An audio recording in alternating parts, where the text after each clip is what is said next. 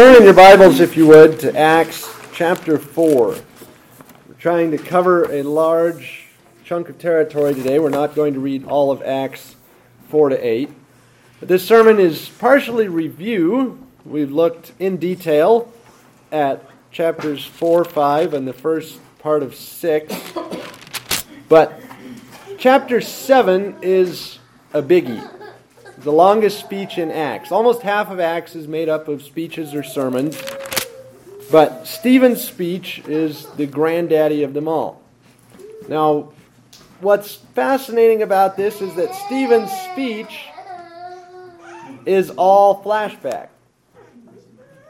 It's not new material. It's stuff that's familiar to you. If you started in Genesis and have read through to get to Acts, you know everything in Stephen's speech. So, the goal of today's sermon is primarily to understand what this speech is doing here. Why this review? We're 25% into the book, right? Chapter 7 of 28. We're a quarter of the way there, and suddenly we go back to the beginning, to the call of Abraham. So let's read starting there. Acts 7, verse 2. And Stephen said, Men, brethren, and fathers, listen. The God of glory appeared to our father Abraham when he was in Mesopotamia before he dwelt in Haran and said to him, Get out of your country and from your relatives and come to a land that I will show you. Then he came out of the land of the Chaldeans and dwelt in Haran, and from there, when his father was dead, he moved him to this land in which you now dwell. And God gave him no inheritance in it, not even enough to set his foot on, but even when Abraham had no child, he promised to give it to him for a possession and to his descendants after him.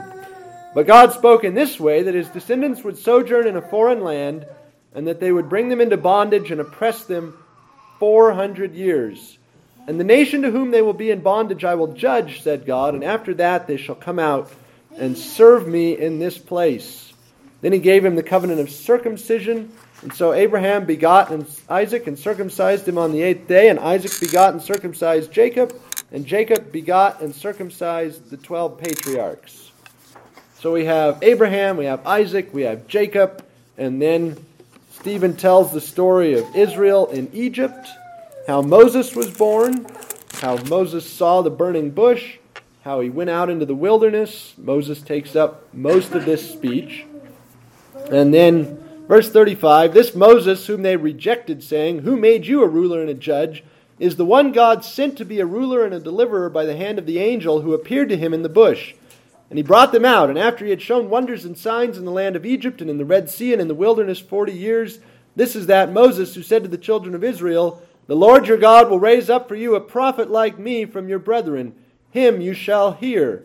This is he who is in the church in the wilderness with the angel who spoke to him on Mount Sinai and with our fathers, the one who received the living oracles to give us, whom our fathers would not obey, but rejected. And in their hearts they turned back to Egypt. So what did they do? Well, they worshiped the golden calf. Verse 42 God turned and gave them up to worship the host of heaven. And Stephen, to back that up, quotes from Amos. And then verse 44 Our fathers had the tabernacle of wilderness of witness in the wilderness, as he appointed, instructing Moses to make it according to the pattern he'd seen, which our fathers, having received it in turn, also brought with Joshua into the land possessed by the Gentiles, whom God drove out before the face of our fathers until the days of David, who found favor with God and asked to find a dwelling for the God of Jacob. But Solomon built him a house. So we've had this crazy run through of history. Stephen is on trial for his life. They're angry with him. They say he's spoken against Moses and against God, and his idea of a defense speech is to say, I haven't spoken against Moses and against God. Let me tell you about Moses. Let me tell you how God dealt with our fathers 1500, 2000 years ago. And so Stephen recites this history of Israel, and Luke quotes him on it to wind up at this point. Verse 48 The Most High does not dwell in temples made with hands, as the prophet says, Heaven is my throne, and earth is my footstool. What house will you build for me, says the Lord? Or what is the place of my rest?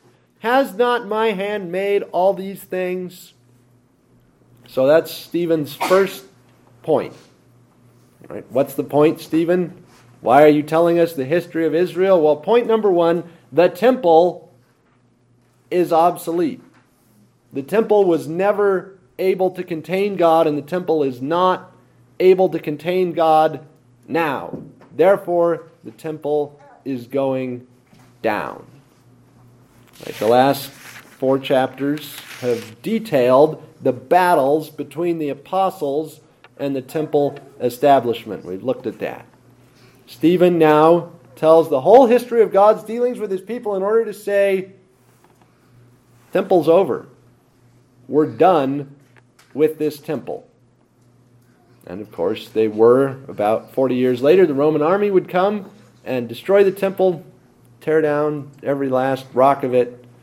And now, of course, it's still destroyed. There's a mosque on that spot, which has stood there since the 8th century AD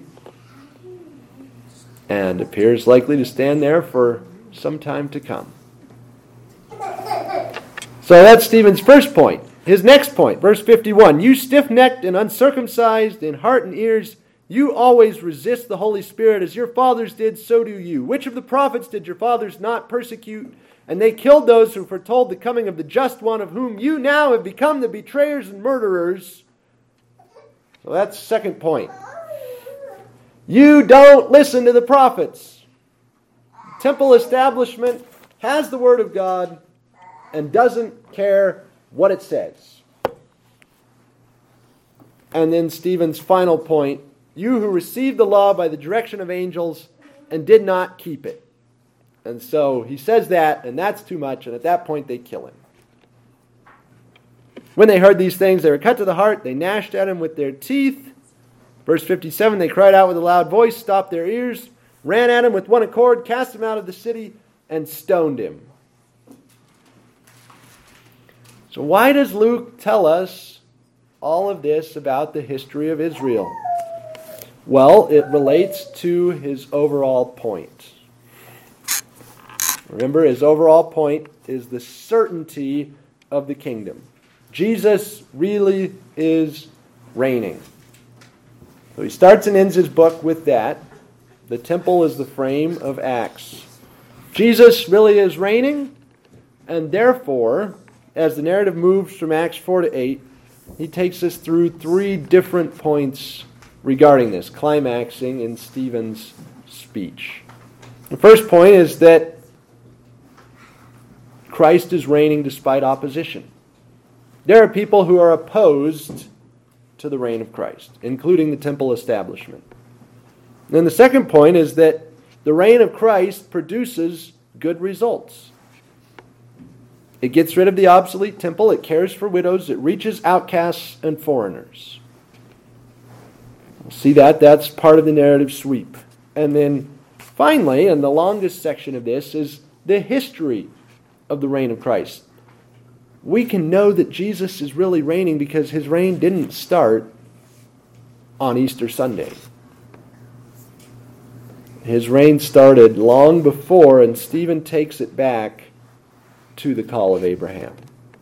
Right, all the way back to Genesis chapter 12. You can be certain that Jesus really reigns because his reign has been going on for a long time. It's not something new, not something that was just invented or just cooked up six weeks ago. It's been happening. We've been building to this moment for a long time. And that's why Stephen's speech is so long. So long that we didn't read the whole thing. We read part of it, summarized part of it. So that's what we'll look at this morning in the remainder of this sermon the reign of Christ, overcoming opposition, reaching and blessing new people, and its ancient foundations in God's dealings with the patriarchs, with Israel in the wilderness, with Moses, and then with David and Solomon and the temple. So we start with the opposition to the reign of Christ. We've looked at this pretty heavily, starting in Acts chapter 4 where Peter and John are arrested and spend the night in jail, and then repeatedly come into collusion with the temple establishment. So that's the external opposition. They're arrested two times. All the apostles are beaten. one of the apostles or one of the deacons is murdered at the end of chapter 7, the church stands against a lot of external opposition in these chapters. Same with internal opposition. We have Ananias and Sapphira. Satan fills the heart of Ananias to lie. By his lies, Ananias poses a threat to the church. I mean, think about it. How many churches have been brought down by liars? How many churches have been brought down by big donations attached to even bigger egos? That was Ananias, for sure. Here's a big donation. Why, don't, why aren't you all very impressed with me? How much I just gave. Or Hebrews versus Hellenists in chapter 6, ethnic controversy between two groups that are incredibly similar, but just can't seem to get along. That comes close to destroying the early church in Acts 6. It's foiled by the appointment, as we saw last week, of administrators who make sure that people are treated fairly, that the charitable distribution goes to people of both ethnic groups. So Christ is reigning despite external and internal opposition. That's one major point of Acts 4 through 8. The second point what is the result of his reign? When Jesus reigns, what happens? Well, as we saw in chapter 3, the temple's boundaries are breached. The lame man couldn't go into the temple, he had sat outside the gate for 20 years. Peter and John come along, heal him, and he immediately goes through the gate. He's allowed in where he was never allowed in before. When Jesus reigns, people get to come into the presence of God symbolized by the temple. When Jesus reigns, the temple leadership is discredited. Those who say, God lives with me, and then live in a way that shows that, no, God does not live with you. Uh uh-uh. uh Not the way you carry on. Right? When they had further threatened them, chapter 4, verse 21, they let them go, finding no way of punishing them because of the people. The temple leadership hates the apostles, can't touch the apostles with anything substantive. Right? I compared it last time or a few weeks ago to state universities doing something about binge drinking. They're all opposed to it. But none of them is willing to enact a policy that would actually stop it and so it is with the temple establishment. They are opposed to the preaching of the apostles. But are they willing to effectively end it? No. That's because they've been discredited, and in fact, God's presence moves to the church. The temple is abandoned. And then what else happens when Christ reigns? What happens to the church? Well, the church multiplies. We've seen that repeatedly that tons of people come into the church when Jesus reigns. The church cares for widows rather than saying, oh, well, she lost her husband. Guess it's tough to be a widow in this world. The church reaches out and says, Widow, what do you need? How can we help you? Gives food on a daily basis in this early church. And also, the church is scattered when Jesus reigns. That happens in chapter 8. At that time, a great persecution against the church arose, and they were scattered throughout the regions of Judea and Samaria. Just because Jesus is in charge doesn't mean that the church is always happy or that the church always gets to be settled and stay where it is. No, the church is scattered. But in that scattering, the church reaches people, again, who were excluded from access to God's presence under the old way Samaritans, the Samaritans had their own temple. They didn't come to Jerusalem, they didn't worship with the Jerusalem establishment. But Philip goes and preaches to them and brings them to know Jesus. Philip also preaches to this eunuch, a man, as one commentator put it, of murky physical, ethnic, and religious status. Luke literally calls him a man, a eunuch. It's like, well, which is he?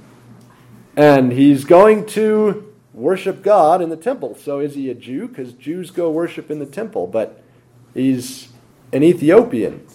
Is does that mean that he's black? Uh, it doesn't right? Luke doesn't say eunuch, African, Jew, man. What is this fellow? Well, it really doesn't matter because he's a Christian. That's the upshot of the story. You don't have to be Jew, Gentile, whole, or fixed. God can still save you. Jesus still brings you under his reign.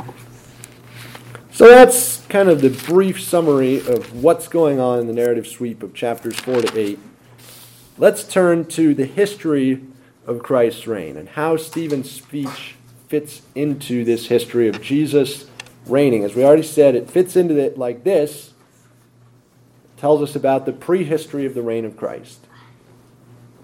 Before the book of Acts opens, before the New Testament opens, before there was ever such a nation as Israel, where was the reign of Christ? Well, the answer is that it was already calling Abraham and preparing this family, the family of Abraham, who would be the family through which God sent the Messiah, through whom God brought his reign to earth. So, Stephen is showing how God's present work is related to his past work. How what God is doing now in establishing the reign of Christ is related to what he did then in building up Abraham and the patriarchs and the nation of Israel. The first thing I want you to notice is that Stephen's speech is about the glory of God. We've looked at frames before, but notice this one. Verse 2 of chapter 7. Men, brothers, and fathers, listen. The God of glory appeared to our father Abraham. So Stephen starts with the God of glory. You know, that phrase doesn't appear very often in the Bible. But he winds up with the God of glory too, in reverse order. Verse 55 He, being full of the Holy Spirit, gazed into heaven and saw the glory of God. So we have God of glory, glory of God, as this frame around his speech. The story of the reign of Christ begins and ends with the glory of the God of glory. Now, what does that mean? means that God is already totally sufficient, totally glorious in and of himself. God wasn't in need of a kingdom, so he had to send Jesus to build himself something impressive so he could become glorious. He was already glorious at the beginning.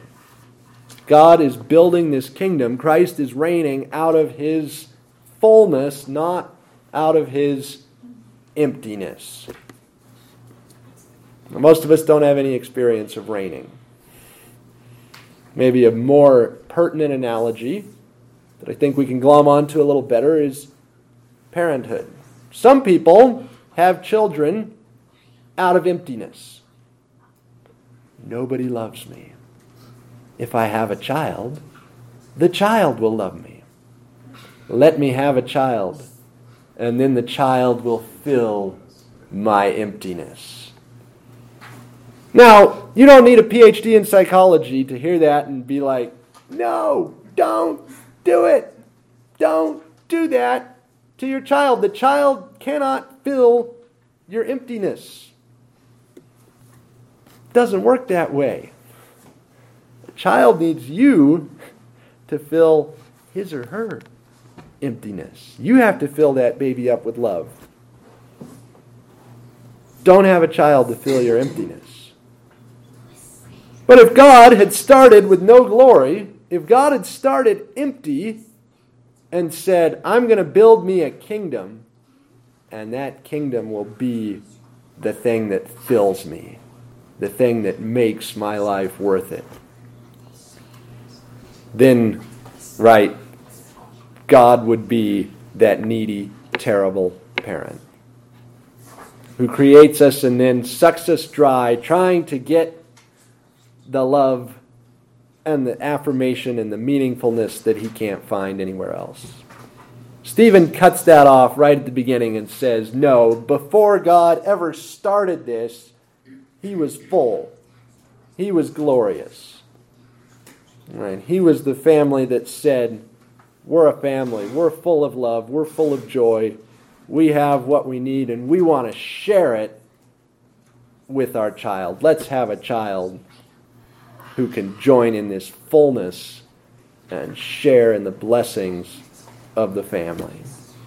So God starts with his glory. The God of glory, right? First word out of Stephen's mouth after he says, Listen, listen, the God of glory showed up, called Abraham. And at the end, when the story of Israel is told, when Christ is resurrected from the dead, verse 54, well, 55, Stephen gazes into heaven, sees the glory of God, Jesus standing at the right hand of God. God is not more glorious at the end of the story than he was at the beginning. He's glorious all the way through. And from that fullness of glory, he calls a people to himself to participate in his fullness, to wallow in and bask in the glory of God. That's Stephen's message in a nutshell. if somebody begins and ends with the same thing, you know that that's what they're talking about in between those two marker points. What he's talking about is God's glory. And what does he have to say in particular about the glory of God? Well, the glory of God is manifested in many places before the Jerusalem temple. Stephen has gotten into trouble for questioning the temple. Right? Verse 14 of chapter 6. We have heard him say that this Jesus of Nazareth will destroy this place, will destroy this temple. That's the accusation. Stephen is teaching against the temple. So Stephen says, No, God is glorious, and the glory of God is not tied to this building. God's glory was free to come and go long before the temple was ever erected. And it did. Here are some of the places where the glory of God showed up. First place, the God of glory appeared in Mesopotamia. Right? Mesopotamia is just as exotic and foreign to Stephen's audience as it is to you and me. We're like, whoa, many syllabled Greek word so far away. Mesopotamia. Right, we could just call it the land between the rivers. That's what it means in English. That doesn't sound so exotic. It also sounds like many other places. But the area between the rivers, between the Tigris and Euphrates, that's where God showed his glory for the first recorded time, kind of once we come into recorded history in Genesis 12. The God of glory appeared there. Therefore, he's not tied to this temple. He could appear 800 miles that way. That means he's not necessarily stuck, chained up inside the temple. Where else did God's glory appear? Verse 9 Egypt. The patriarchs sold Joseph into Egypt, but God was with him. God isn't tied to Jerusalem. God was in Mesopotamia. God was in Egypt. God's glory is not stuck in this temple. Again, Stephen is sharing this history to make a particular point. Where else did God's glory appear? Well, verse 30. It appeared at Sinai. When some 40 years had passed, an angel of the Lord appeared to Moses in a flame of fire in a bush in the wilderness of Mount Sinai. God's glory can be anywhere God chooses to manifest it. The glory of God doesn't have to be in this temple building. That's the issue. Where is Christ's reign? Where is God's glory? It's not just stuck in the temple. The caretakers of the temple, the temple establishment, had it stuck in their head that God would be in the temple and that he would never leave it. This is the place where God is, period. Right? How many local churches do you know They've got that same idea stuck in their head. We are it. The only true church, the only perfect church. God is here. And He will never leave us no matter what we do because we're it. That's what Stephen is up against, and so he's telling them, no, God appeared in Sinai. God appeared in the wilderness. Verse 36 He brought them out after he had shown wonders and signs in the land of Egypt, in the Red Sea, and in the wilderness 40 years. God has shown himself all over the map Egypt, Red Sea, wilderness. In fact, God dwelt in the tabernacle. Verse 44 our, tab- our fathers had the tabernacle of witness in the wilderness. God lived in a tent, for heaven's sake. What does living in a tent mean? It means you can move around, that you can pull up stakes and go to the next campsite. There's a reason none of you live in a tent. You've all made the decision I'm going to be here for a while.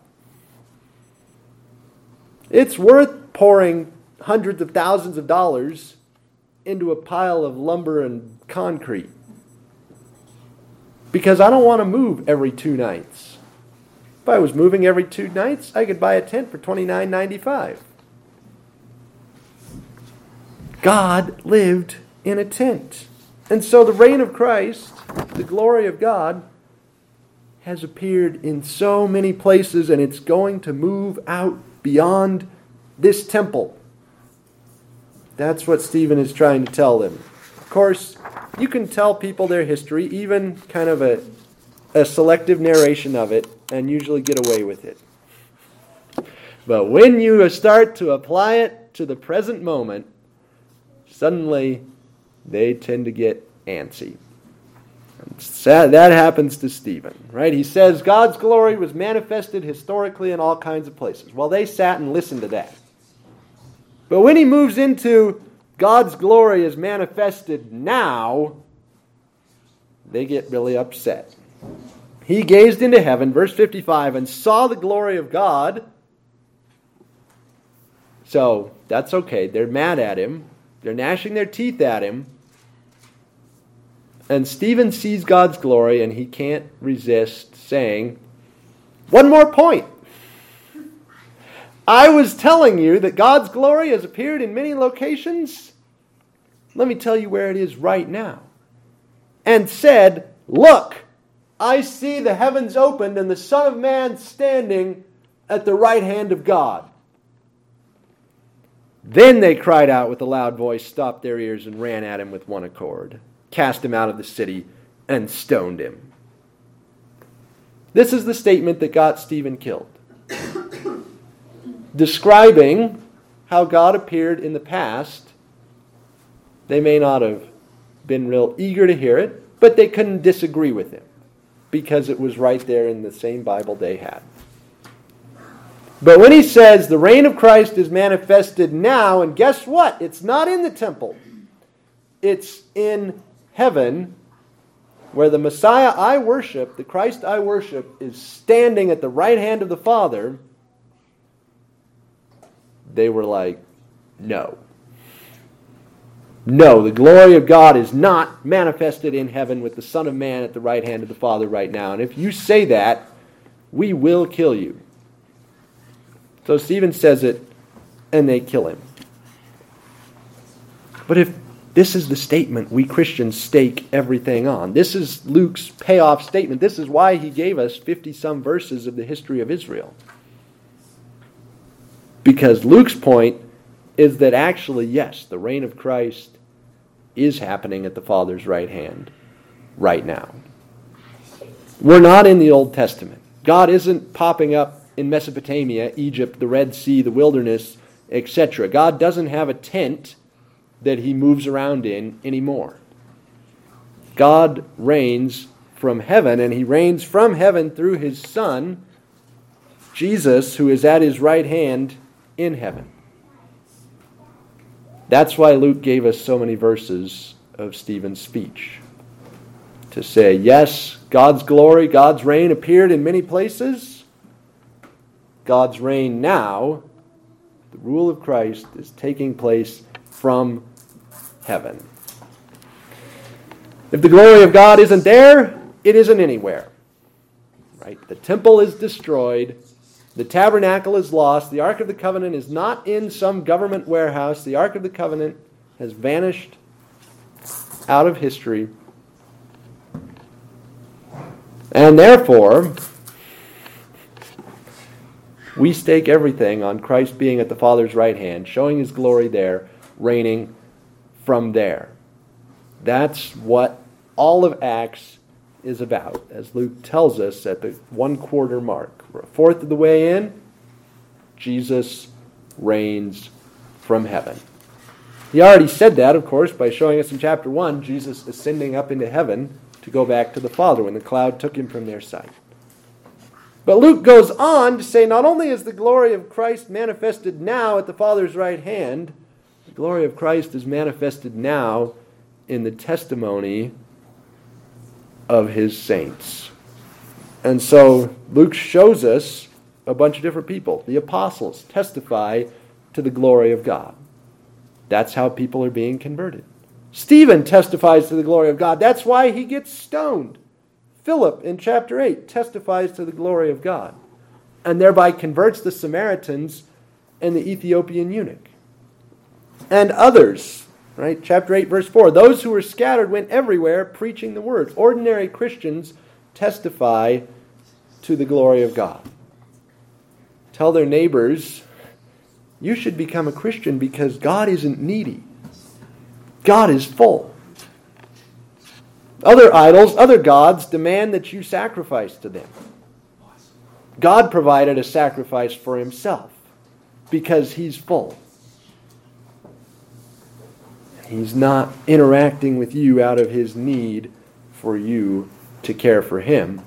He cares for you. That's how Christ's reign advances. It cares for widows.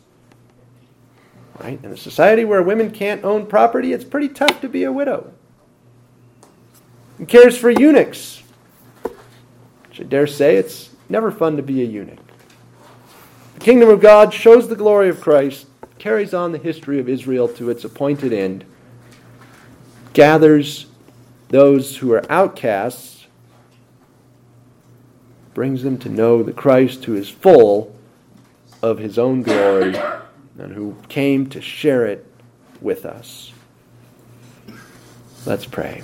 Father, we thank you that you are glorious.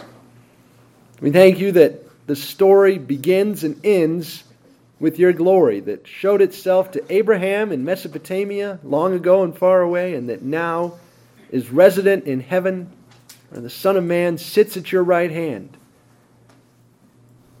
Father, help us to understand the story Luke is telling. Help us to be convicted in our hearts of the certainty that Jesus reigns and help us to eagerly submit ourselves to his reign. To be true Christians who believe that Jesus died and forgave our sins and that he lives and rules us right now. And Father, when we sin against you, when we don't obey that rule of Christ, teach us to go to you and seek your forgiveness to be restored. Don't let us double down on our sin like the temple establishment did. Lord, we pray all these things thanking you for the majesty and glory of your kingdom, your fullness of glory, which leads you to call your children to yourself to share that glory. We praise you in Christ's name. Amen.